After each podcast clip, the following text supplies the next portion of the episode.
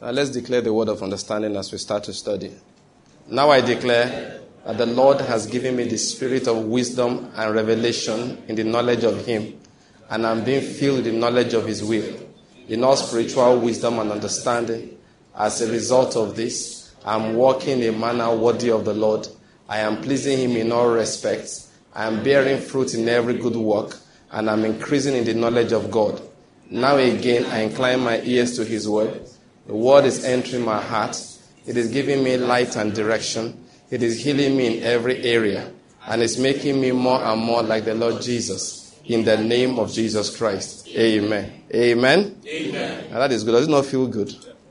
Uh, yeah, it feels good. It feels good. You know, you are clearing your heart for the word to enter. So I prophesy to you that that word will enter this evening in the name of Jesus. Amen. The Lord will answer your question. Say that the Lord will answer my questions. Answer my Say it again. The Lord will answer my questions. Will answer my questions. It will make things clear to me. Now, David will pray in Psalm 119. Don't miss from Tuesday. We're going to start praying from Psalm 119. Very powerful prayer. David always used to ask, Give me understanding and I shall live. That is my confusion right now. The death in my life is because of what? Lack of understanding. So today the word will be clear to you in the name of Jesus Christ. Amen. All right. The book of Revelations. That's one we have been um, trying to get to for some time. Last time we finally got to it as we began to look at the message of the Lord Jesus to his church. There is something that the Lord Jesus wants his church to know. And I want us to continue by reading again from that book of Revelations. We are going to start this time because we have read it a number of times. I'll just go straight to the area where we um, require. Let's start from the end of chapter 1 and we'll read into chapter 2 and then we'll find somewhere to stop. Probably read two of the letters today, or three. We read one last time. Let's start from verse um, uh, chapter one, verse seventeen. Now John saw the vision of the Lord Jesus, which is described from verse um, thirteen down to verse sixteen. He answered in verse seventeen, "When I saw him, I fell at his feet like a dead man." And he placed his right hand on me, saying, do not be afraid. I am the first and the last and the living one. And I was dead, and behold, I am alive forevermore. And I have the keys of death and of Hades. Therefore, write the things which you have seen, and the things which are, and the things which will take place after these things as for the mystery of the seven stars which you saw in my right hand, and the seven golden lampstands. He said, The seven stars are the angels of the seven churches, and the seven lampstands are the seven churches. To the angel of the church in Ephesus, the Lord said, Write, the one who holds the seven stars in his right hand, the one who walks among the seven golden lampstands, says this. I know your deeds and your toil and perseverance, and that you cannot tolerate evil men, and you put to the test those who call themselves apostles, and they are not, and you found them to be false. And you have perseverance and have endured for my name's sake, and have not grown weary. But I have this, and those are the advantages, those are the things that they are doing that are correct. He said, But I have this against you that you have left your first love. Therefore, remember from where you have fallen and repent and do the deeds you did at first. Or else I'm coming to you and will remove your lampstand out of its place, or I'm going to close your church unless you repent. He said, Yet this you do have, that you hate the deeds of the Nicolaitans, which I also hate. He said, He who has an ear, let him hear what the Spirit says to the churches. To him who overcomes amongst these people that have an ear, that's what they were saying, I will grant to eat of the tree of life which is in the paradise of God. Let me just read another few, uh, five verses or so, or four verses, and then just add this to it. And to the angel of the church in Smyrna write, the first and the last who was dead and has come to life says this I know your tribulation and your poverty but you are rich. People say you are poor, but actually you are rich. You think you are poor, but actually you are rich. And I know the blasphemy of those who say they are Jews and are not, but are a synagogue of Satan. He said to them in verse 10 Do not fear what you are about to suffer. Behold, the devil is about to cast some of you into prison, so that you will be tested and you will have tribulation for 10 days. Be faithful until death, and I will give you the crown of life. And I said in verse 11, He who has an ear, let him hear what the Spirit says to the churches. He who overcomes will not be hurt by the second death. Now, please, I want to just read one verse in New Living Translation in that um, chapter 2, in, um, in verse um, 5. He said, Look how far you have fallen. Okay, let me start from verse 4. Sorry. I want to read from verse 4 in the Living Translation. But I have this complaint against you.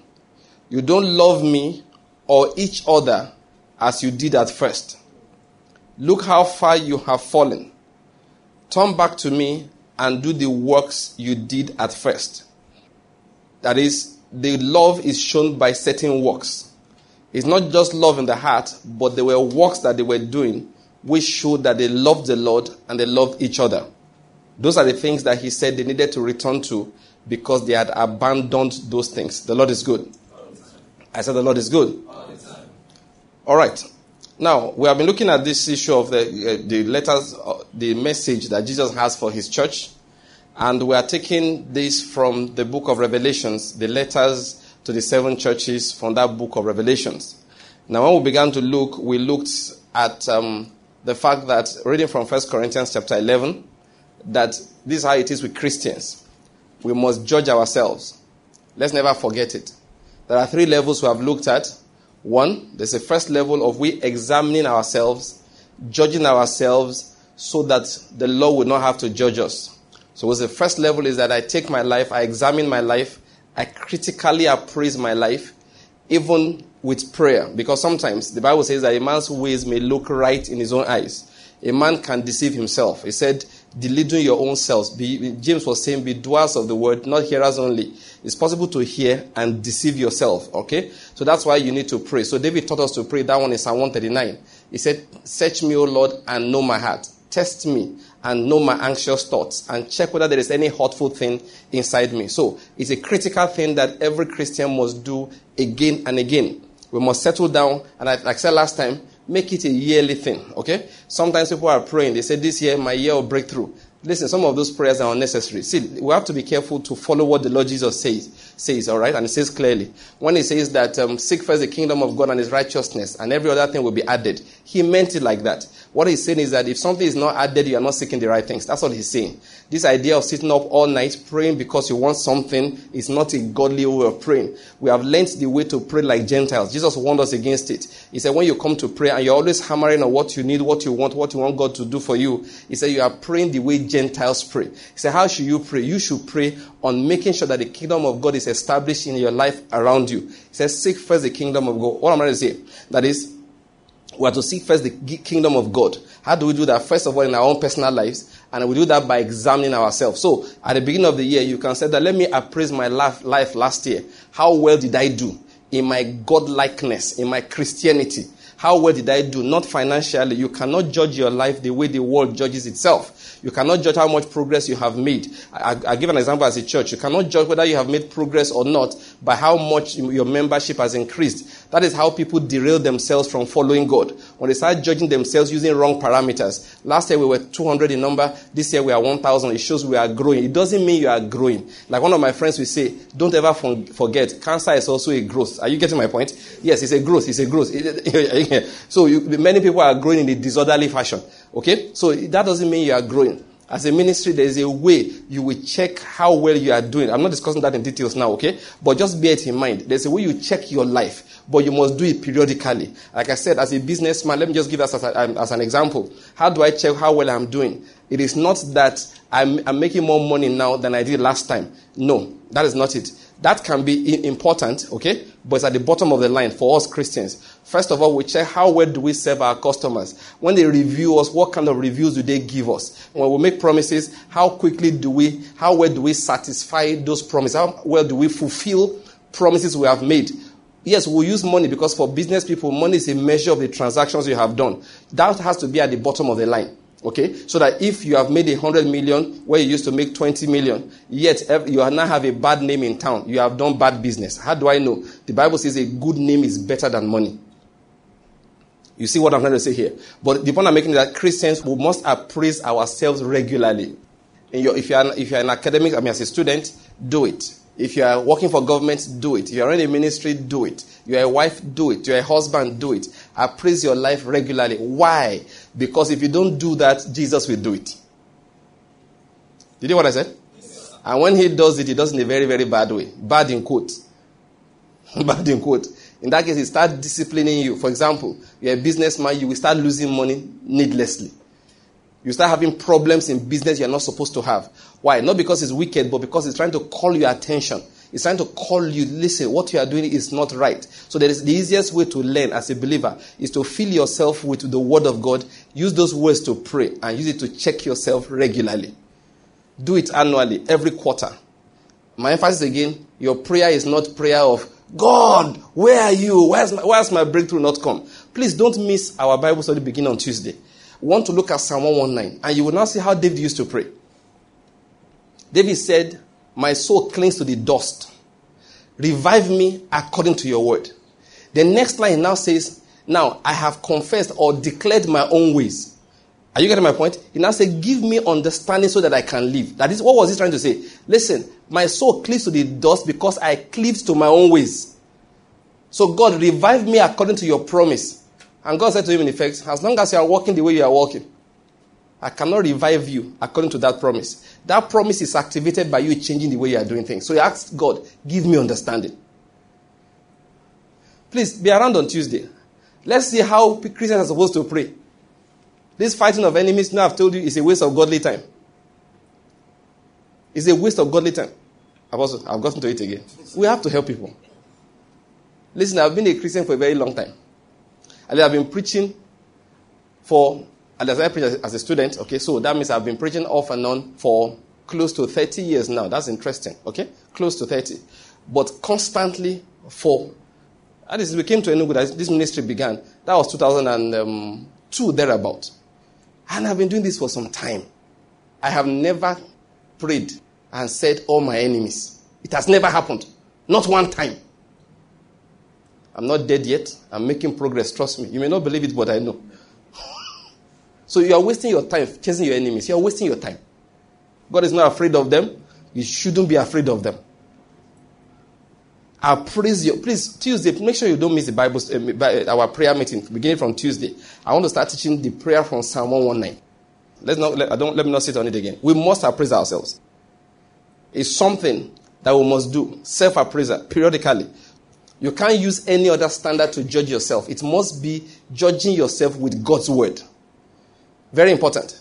It is not what your society says that matters, it is what God says.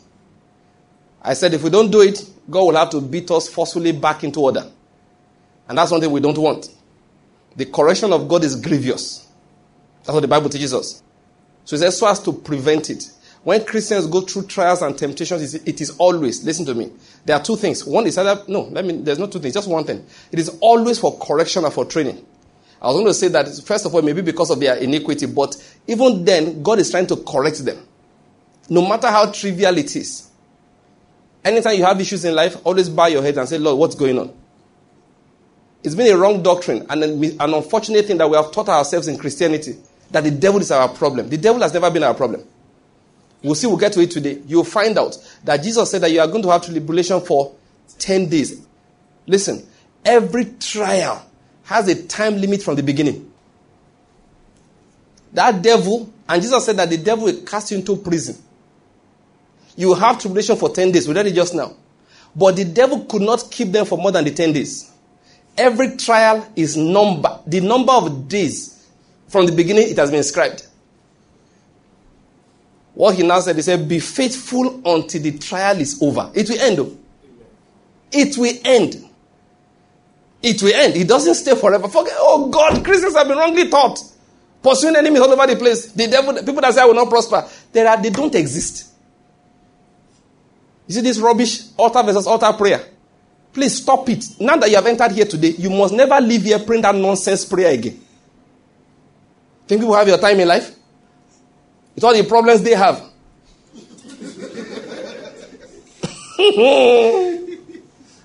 people have their own problems, oh. Okay, let me ask you a question. How many altars have you built against anybody? Is it only the one that your pastor lied to you that you should go and build? Up to you, until time you went to that church, did you ever erect any altar against anybody? Listen, your neighbors are like you too. They have their own issues. Your neighbors are like you too. They have their own problems. It's pastors that get up and corrupt the system and start inciting one man against another. Say so you need to build an altar because there are people that don't want you to succeed. Arrant nonsense rubbish, crap, insult on the Lord Jesus. He said, I prepare a table before you in the presence of your enemies. He doesn't care. The time Christians are supposed to use for self appraisal, they are using it to pursue imaginary enemies manufactured by pastors. Have you noticed that, Apostle? That pastors manufacture the, the enemy. They do. They are the ones that manufacture the enemies. My friends, you know, I've, I've told this story many times. His sister came to their place. They live in the US to come and deliver. So the elder sister said, Come, let me take you to a pastor to go and pray. He told me, he said, Banky, you see trouble. Oh. When this girl arrived in America, she just came to deliver her baby. He said, after visiting that pastor, she's now suspicious of every uncle and every auntie. Why? Because the prayer involved anything that any auntie gave you to eat, anything that any uncle said you should eat begin to vomit it. We cast it out. We vomit it in the name of Jesus. By fire, by fire. Holy Ghost fire. My friend said he's a believer. He said when she arrived, it was just normal. Look, my wife was going to deliver. When I finished praying for her, because then she used to go and stay with her mother, all right? I dropped her off with her mom and I came back to Enugu. So before I left, I said, let us pray. We sat in front of the house. when I finished praying, my wife said, Is that, is that all? I said, Yes. He said, You pray in a funny way. I said, What else do you want? It's not safe delivery. It's guaranteed, don't worry. What was the prayer?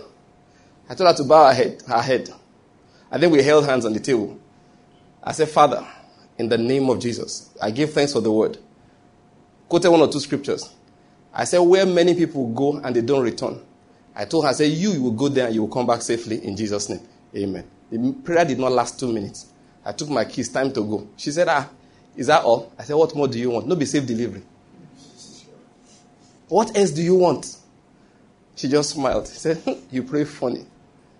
She's used to it now. This was years ago. What many people expect is that you begin to pray. Anywhere they tied the altar,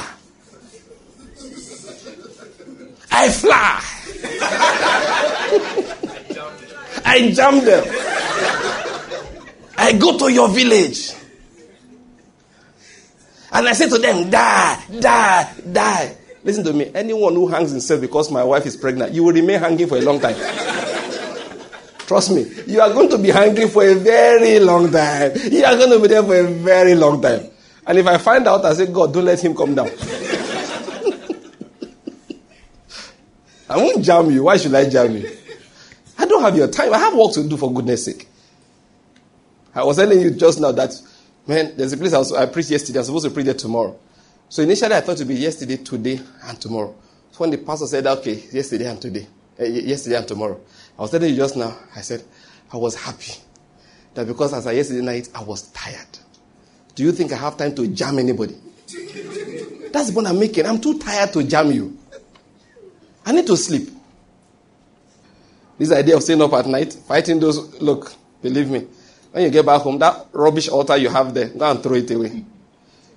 It's a waste of time. Your pastor manufactured an unnecessary battle for you. You know why God brought you here today? He wants, he wants liberty for you. He's been still feeling sorry for you. Last one you've been praying. God said, um, Gabriel, Michael, what do you do for this young woman? What do you do for this young man or old man or old woman? Gabriel said, We can't do anything. Michael said, He said, Fight. Which fight should I fight? The only problem he has is ignorance. So the Lord now said to Gabriel, Move two angels. Tell him to go and listen to Banky this evening. That's why you are here. One year of useless prayer. You say you never tire. When you get back home, destroy the altar. destroy it. Destroy it. My friend said that day, he said, Banky. By the time this girl was done, she had become fearful.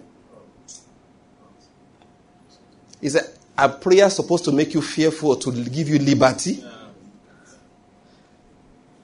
You, you come back out of prayer, you are looking over your shoulders, left, right, and center.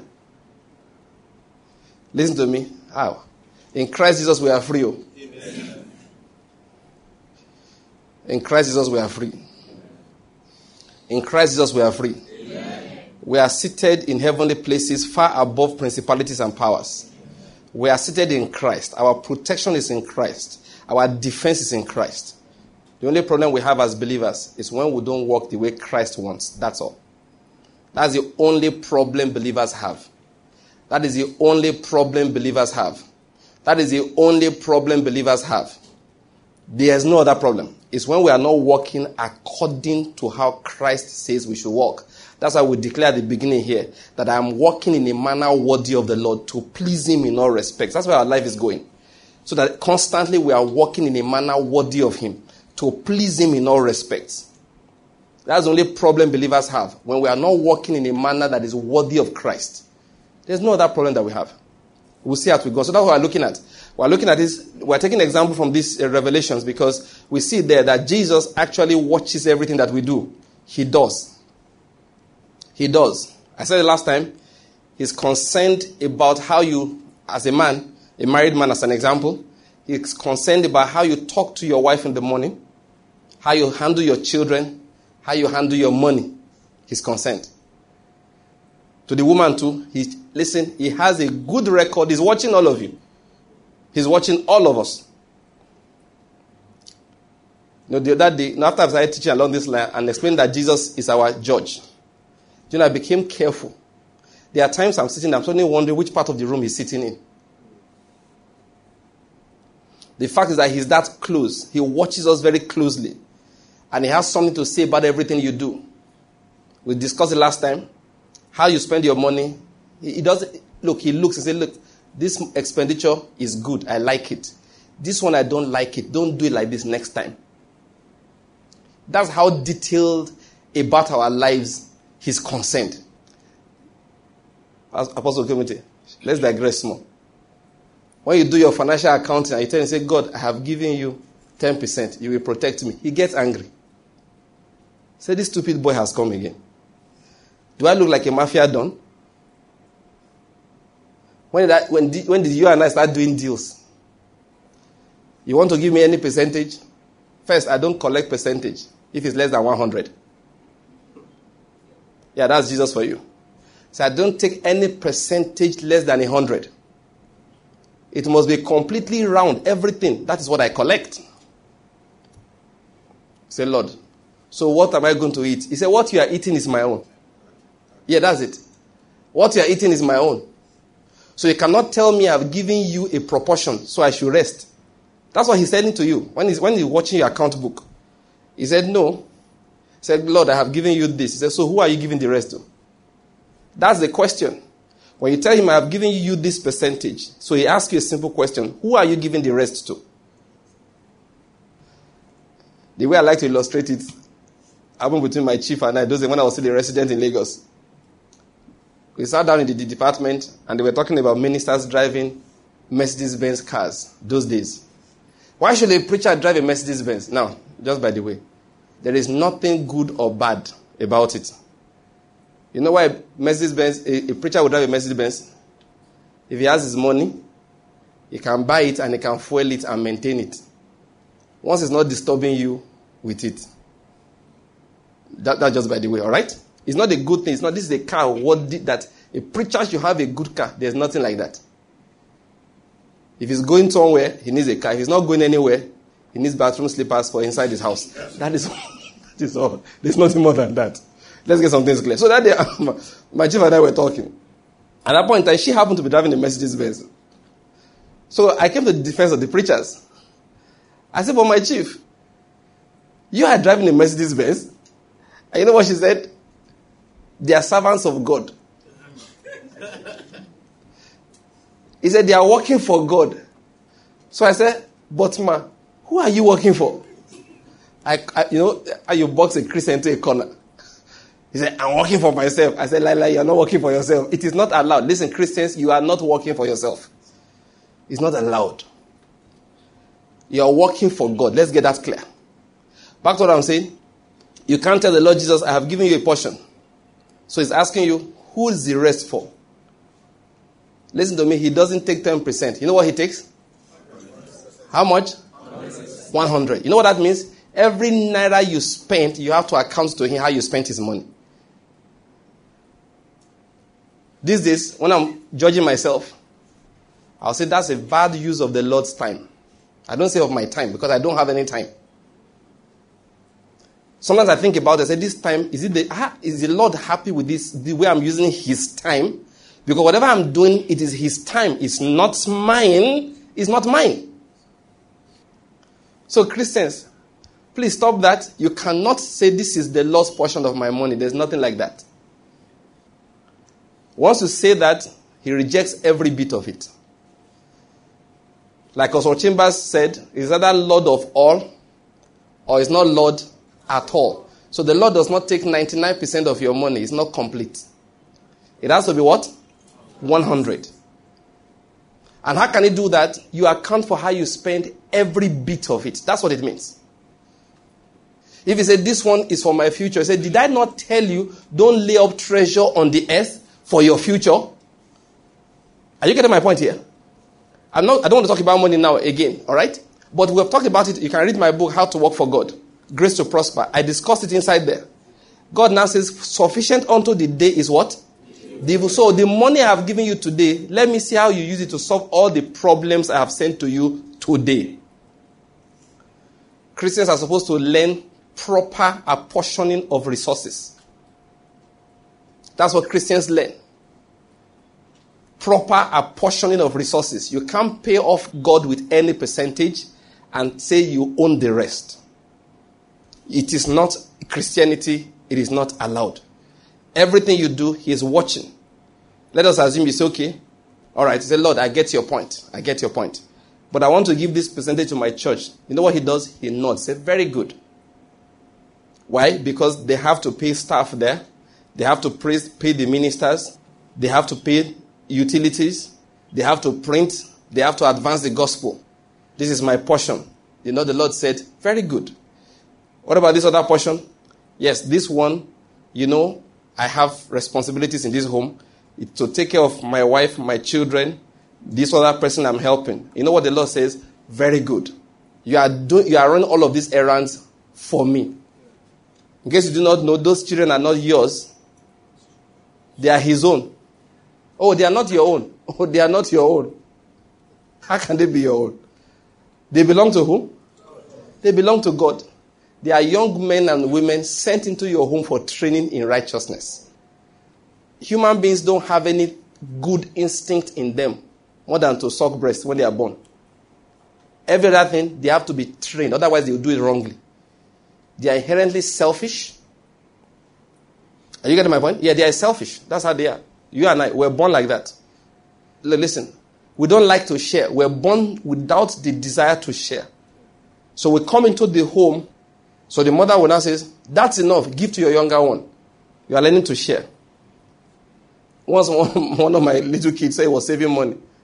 I said, For what? You know, we had a good talk. For what? He said, uh, maybe help with my school fees. my wife and I will laugh at certain things. Do you know how much you pay for your school fees? So after a long time, I said, all right, what, what are we going to do? At the end of the year, he finally agreed that he will take his money and go and give to the less privileged. So he's going to save for a whole year and give it out in December. Good. It's training. Are you getting my point? It's training. Left to children, everything you eat must be sweet. But you're trained that food is not like that. And that's why God sent those children into your home. They are not your own, they belong to Him. So when you're handing them, realize that you are on assignment. Not I'm raising children that will carry my name forward. You don't have a name. Don't be stupid. You don't have a name. you don't have a name. They are God's children. They were not sent to carry your name. God doesn't give you a hoot about your name. You know the interesting part? God doesn't care about the name of Abraham, the name of Isaac, and the name of Jacob. He cares only about one name. What is that name? What is that name? Jesus. I didn't hear you well enough. Jesus. He cares only about one name. This morning I was getting angry again. My wife said, I was asking my wife, I said, what kind of thing is this? Why do Christians talk and behave as if God is more interested in any other thing apart from Christ? Say, God will never break a covenant he made with Israel. I said, but he will break the one he made with the church. So once somebody disagrees with Israel, he goes out of political relevance. But when he disagrees with the church, he stays in political relevance. This man I was just getting angry again. God cares about one name. What is that name? Jesus. Jesus. And that is said, he has sworn that every knee will bow at the mention of the name of Jesus. That's what he cares about. So the children are not being raised to carry your name. Your name is not important. They are men and women of God sent into your house for training. There are things you pass through as a young man. There are mistakes you make. There are children that are not allowed to backslide. Maybe you gave your life to Christ when you were 30, after being an, you know, a jaguda for 30 years. You know what God has said concerning your children? There's nothing like that. These ones, they will not be jaguda for one minute. From the time they are small, they will be good boys and good girls. They will make the small mistakes of children, and you will discipline them for me. You will train them in righteousness from the time they are small. They will grow up fearing me. When you say give, you know, people say that some people gave their life to Christ. Go and ask Demos Shakarian. He doesn't know the meaning. Go and read the story of Demos Shakarian. He doesn't know the meaning of giving your life to Christ. He has, his life has been in Christ. His father gave it to God before. Demos Shakarian never answered an altar call. The altar calls he answered were to serve God. As whether he's a Christian, the boy was he grew up being a believer. Of course, along the line, he must have agreed with the judgment of his father. After all, after all, Kim Kardashian is his cousin. Oh yes, those families all came from Armenia. Kim Kardashian with all the madness in the family. You know, when Satan has possessed people, it's easy to know. They are cousins. So I'm not saying that they didn't have a choice. Something went wrong somewhere with those people. I don't know what went wrong. But in his own case, he's been serving God since he was a little boy. And that's what God wants with your own children. So I don't want anybody to tell me that I give my life to Christ at 25. Except for what? I want you to, your life, by the time you wake up, your life is with me. How would that happen? I'm going to make sure that I train your father and your mother. From the time you are small, they are teaching you the Word of God. The Word of God is a standard in your home. So you see, those children, they are not yours. That's the point I'm making. They belong to Him.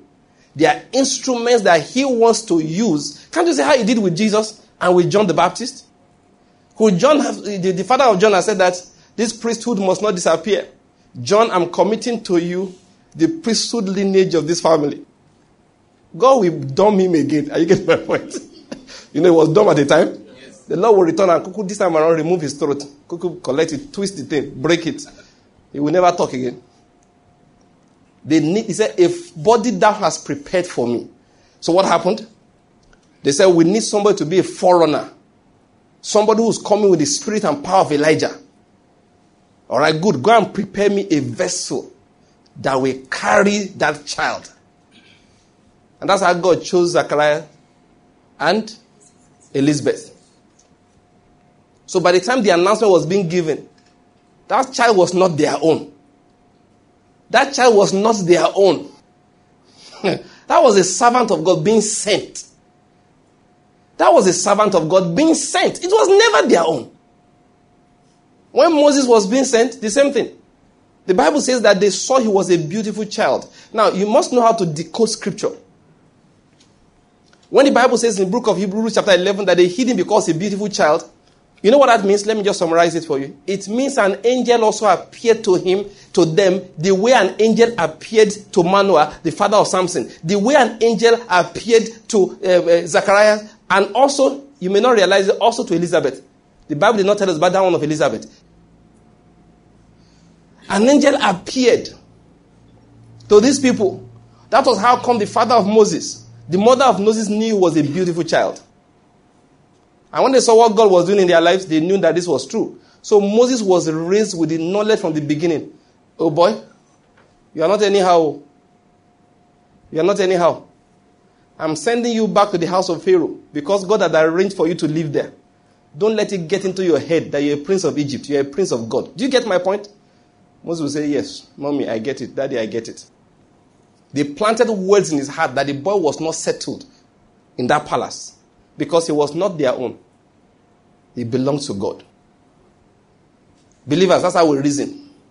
So what, how, when we're handing our children, we don't look at it as a, you know, I want a child that will carry on my chieftaincy title. God said, this is that chieftaincy. When they gave it to your great, great, great grandfather, it put a cap on their destiny. If you carry it, that cap remains on you.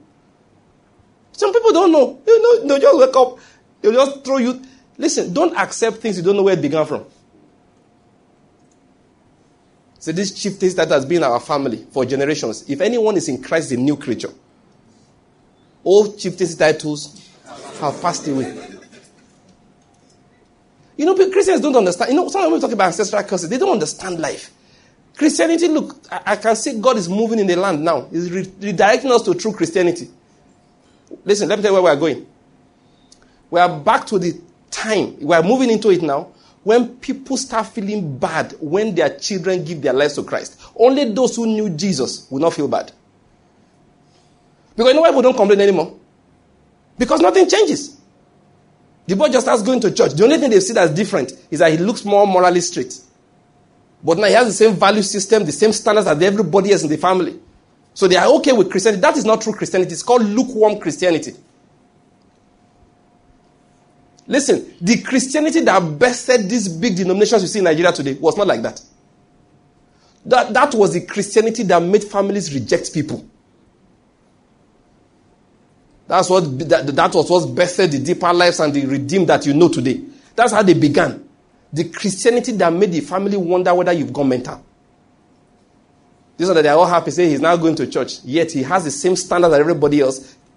That's, that's lukewarm Christianity. That is the reason why we need comedians to drag people to church. That's why we beg people to come. Go and read the story of the book of Acts. Those men gathered, the Bible says that every man was afraid of them. I mean, if Ananias and Sapphira dies, you hear the story, you will go to that church? no, that is the Christianity, not the Christianity of, forget that. Look, believe me, we are going back to that, that Christianity. No, we are going back to it. We are going back to it. Believe me, I give you the, I'm giving you the mind of the Spirit of God. Jesus said, I'm tired of what you guys have now. He said, what? He said, everyone that has an ear, let him hear what the Spirit says to the churches. Remember, we've been emphasizing that, that whatever you are seeing me talk about here, it applies to every believer that reads these letters. What does that mean? Lukewarm Christianity is about to be vomited out of God's mouth. Amen. Look, we don't have time to explain some things. Many of the things we'll cry about is Jesus tired of Christianity in some areas. I'm telling you, many of the things you cry about. He said, eh, you know, this is Islamists. They have God said, listen, you can make your noise about it. But I don't like their Christianity, so I'll make Islamists throw them out. And that's what Jesus said. So if you don't repent and do the works, you do that first. I'm coming to remove your candlesticks. I will remove from there and go and check. History has told us many times he replaces them with Islam. That is why UK is Islamic today. As I more than 15 years ago, when I heard David Pawson preach that message, pretty more than 15 years ago, at that time, the number of practicing Muslims and practicing Christians in the UK was equal. Two million each. Did you hear that? As more, at more, over 15 years ago, the number of practicing Muslims and practicing Christians in the UK were 2 million each. Over 15 years ago. Why? That's how you now hear the story. I mean, the number of churches that closed is from, I was reading the other day, over 20,000 churches shut down in the UK over a period of like a decade or two.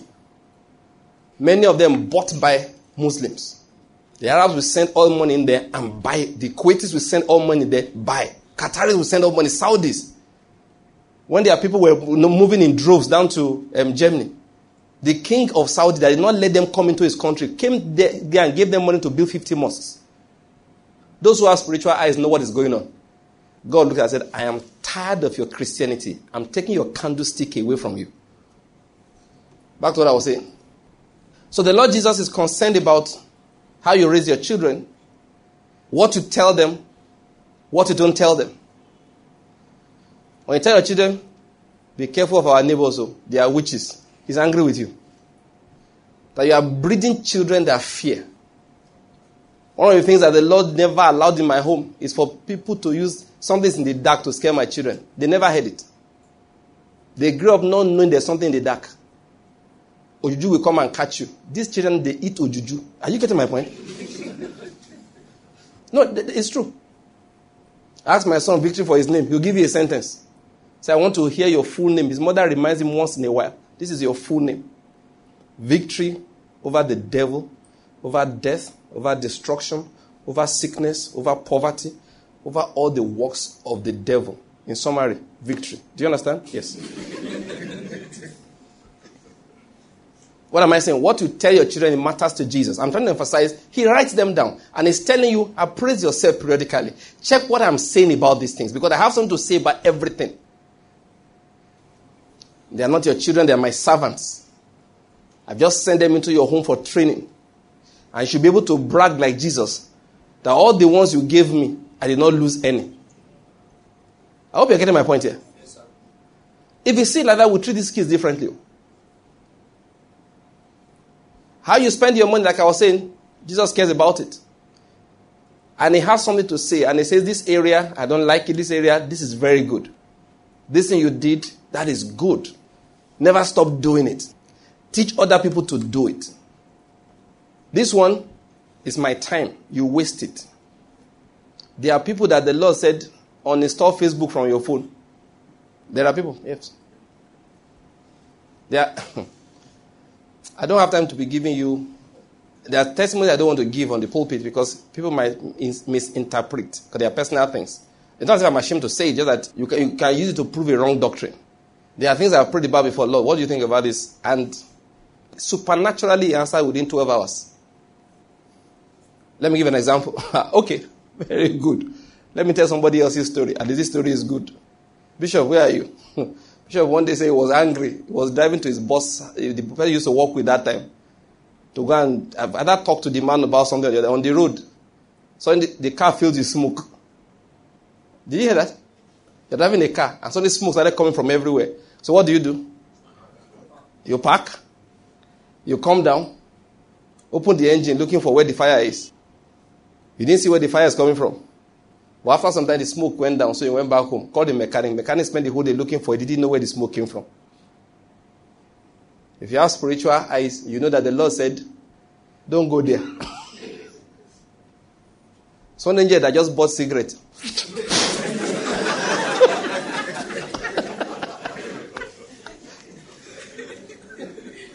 blew it into your car. I know the angel is telling you, look, this one are Rothmans. Next time. Next time is tear gas. if I see you there again, tear gas, now I go use next time. Say he learned his lesson. I want us to understand the Lord is, is concerned about the fine details of our lives. Is that concerned? He's concerned about the length of your skirt. God sees my heart, I'm not joking. No, just pray about it sometimes. In fact, no, Paulson told a story about one man that used to like to go to movies all the time. So he became a believer. So he started praying. He said, anytime he's going to the movie. So he came to Paulson and said, I don't know, I like going to movies. Do you think I should keep on going? So Paulson said, there's no problem. Next time you are going, take Jesus with you. The man was going to the movies next time. So he got to the place. Two tickets. So the lady attended said, You have somebody with you? Because it was only one person. For which movie? This one? Yes. Two tickets. Somebody with you? He said, Yes. So, where's the person? It's my money, none of your business. Just give me two tickets. Let's make a long story short. You know the way Oyinbo can behave sometimes? The lady was like, You don't need two tickets. Ah. So she actually, I think the manager overheard the argument. Said, What is it? said, This young man wants two tickets and is alone. So the manager said, Well, we can't refuse. This his money, so give him two tickets. So the guy bought two. I think he told them that one is for Jesus, one is for him. And you know, you start wondering about the guy's mental state. is he hallucinating? So the guy bought two tickets and told the Lord to come. So to the Lord, that's your seat. So he and the Lord sat down on two seats, one for him, one for the Lord. After a while, he got so uncomfortable. He realized that Jesus was not enjoying the movie. So he told the Lord, let us go. So they got up and left, and that was the last. So he went back and told Paul and said, Jesus came with me last time, I didn't like the film. I'm not kidding about that. I, I want believers to know that the Lord is close. You see, sometimes when they say some things, some things is a habit. I, I'm finding hard to break. You don't realize Jesus is close. If you knew he was close, there are habits that will leave you yesterday. Not tomorrow, yesterday. As you are thinking about, you realize that you stopped it yesterday. You just realize that you stopped it yesterday. So I can't stop smoking. There's no problem. Next time you buy, buy two. Light one and tell Jesus, hold on, let me light it for you. Believe me, you will stop smoking. I mean, um, Mary Kay Ash told a story of her husband who could not stop smoking. He couldn't stop smoking. He went for therapy, went for rehab, did everything. He, could, she, she, he couldn't stop smoking. And then one day, he, she was reading the magazine and saw an article on the dangers of secondhand smoking. How your smoking not only hurts you, hurts the people that you love. And she knew that this my husband always reads whatever I read. So she left it where he would see it. The man read it and never smoked again. Because she rea- he suddenly realized I'm not hurting. Look, love is very powerful. He suddenly realized I'm not only hurting myself, I'm hurting my wife.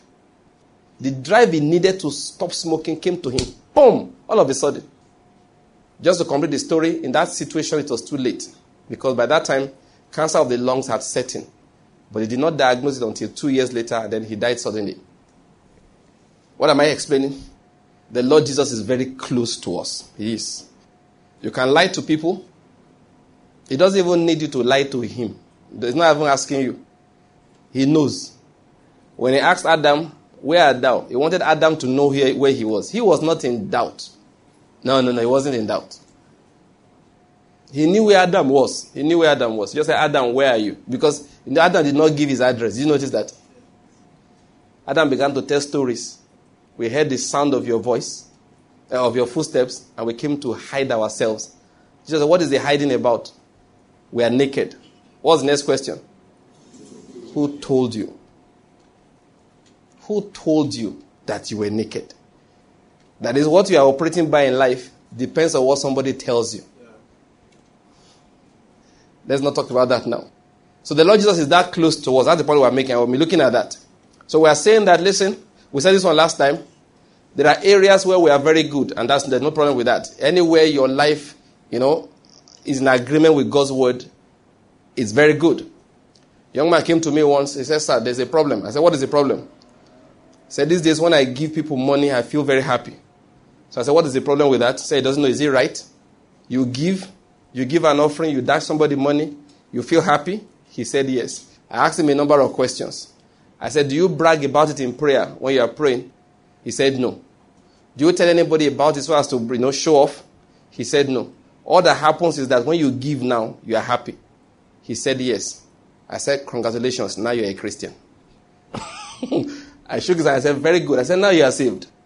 Now you're a true believer. That you can give and be joyful. You know, you are like Jesus now. Ah, that is good.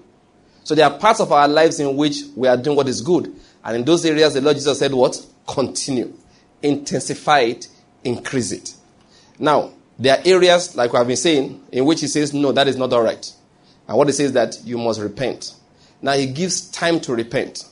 The fact that nothing has gone wrong in that area for the last few years does not mean he's not noticing.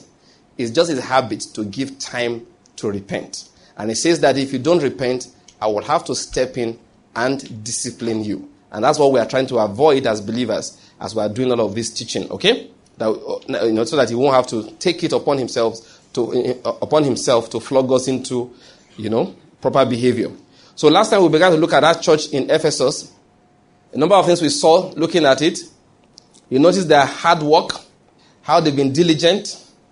I know your deed, said in verse 2, and your toil and perseverance, and how you cannot tolerate evil men.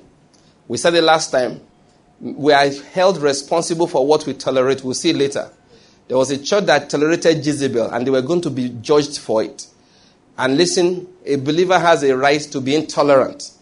You know, in the Western world, they try to paint uh, Christians as if they are bad people because they can't accept other people's opinion. They can't let other people live. Let me tell you the truth. In Christianity, there's a part for it in which you don't tolerate other things, especially amongst believers.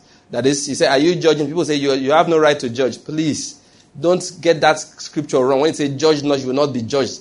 Don't get, because if that was it, then Jesus was wrong every day. Paul was wrong every day. When it says judge not. Did he not used to sit down and judge the Pharisees? Say, see the Pharisees, don't mind them, they are hypocrites. Did he not used to say that? Did he not say, why did he not say judge not? I will not say anybody is a hypocrite or you don't know what's inside their heart. You didn't notice that? He never said that. He said, don't mind those people. He said, they are wolves in sheep clothing. Don't mind them. Hypocrites. And Paul will come out and judge. Paul will say, eh, I hear there's division amongst you. Shame on all of you. He did not say, I cannot judge you. What you call division in Nigeria may not be division in America. You never can tell. Division depends on the reference which you are looking at it. What you call division here is unity somewhere else. Let's not judge, let's just go in agreement. He said, lie, lie. He told them where he heard the story from. So it's not gossip. I heard from the house of Chloe that there's division amongst you. Some of you are saying, I'm of Paul, I'm of Peter, I'm of uh, Apollos. Some say, hey, I'm not of anybody, I'm only for Jesus. The rest of you go to that side. They began, uh, he was judging them, in quote, the way we call judging. He saw a young man, he said, eh, I hear your girlfriend used to belong to your father. And the rest of you are not even ashamed of it. So the kind of sin that we don't even hear amongst the Gentiles. And you are here feeling very happy. He put them in order. He taught people how, he said, if you see any man that is behaving like this, don't associate with him. people now want you to tolerate every kind of nonsense you cannot judge. You can judge, please, my brethren, in that area. What Jesus said as not judging is do not pass a condemning judgment. Don't say to somebody, all my enemies die. That's what he said. That was what he said. Don't say any power. All the people in the other compound, they don't like us. Holy Ghost, fire. That was what he said you should not do. Did he not say they tested an apostle and found him to be false? Tell me, you can't judge. If at this my age, I can't judge some things. How will I lead my children? Tell my children, don't worry, don't judge you. Don't judge. If they are kidnapping people in the boot, don't judge them. They just want to help you. Rubbish and nonsense. Let's understand what the Bible calls judging. Basically, what Jesus was saying, listen, is this. You know, don't pass evil condemnation on people. Are you getting my point? Have mercy on people. That's what he was saying. He that shows mercy will obtain mercy. That's the opposite of judging. It doesn't mean that you should be gullible. Every prophet that comes and says, you know, by now you should be hard, self, and God, Jesus will be on your side. So today God spoke to me, said, Pastor, we hear it every day. God is only speaking to them. At the end of the day, God only seems to know about our money.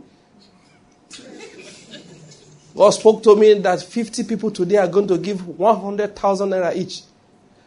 God has never spoken to you, sir, that 10 of us are adulterers in this place. With all your prophetic unction, you've never come to tell us.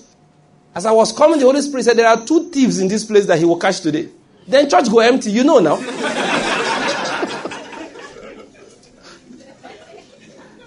Every man go run. He said, Ah, Pastor Kemote, have you heard? I got the see vision. No? He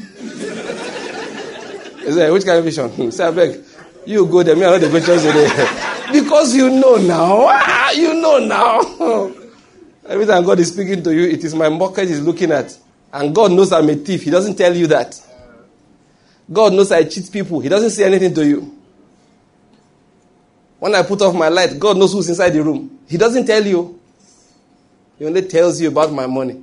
And you want me to believe you're a true prophet. Forget that thing, okay? You are as false as I am. Two of us.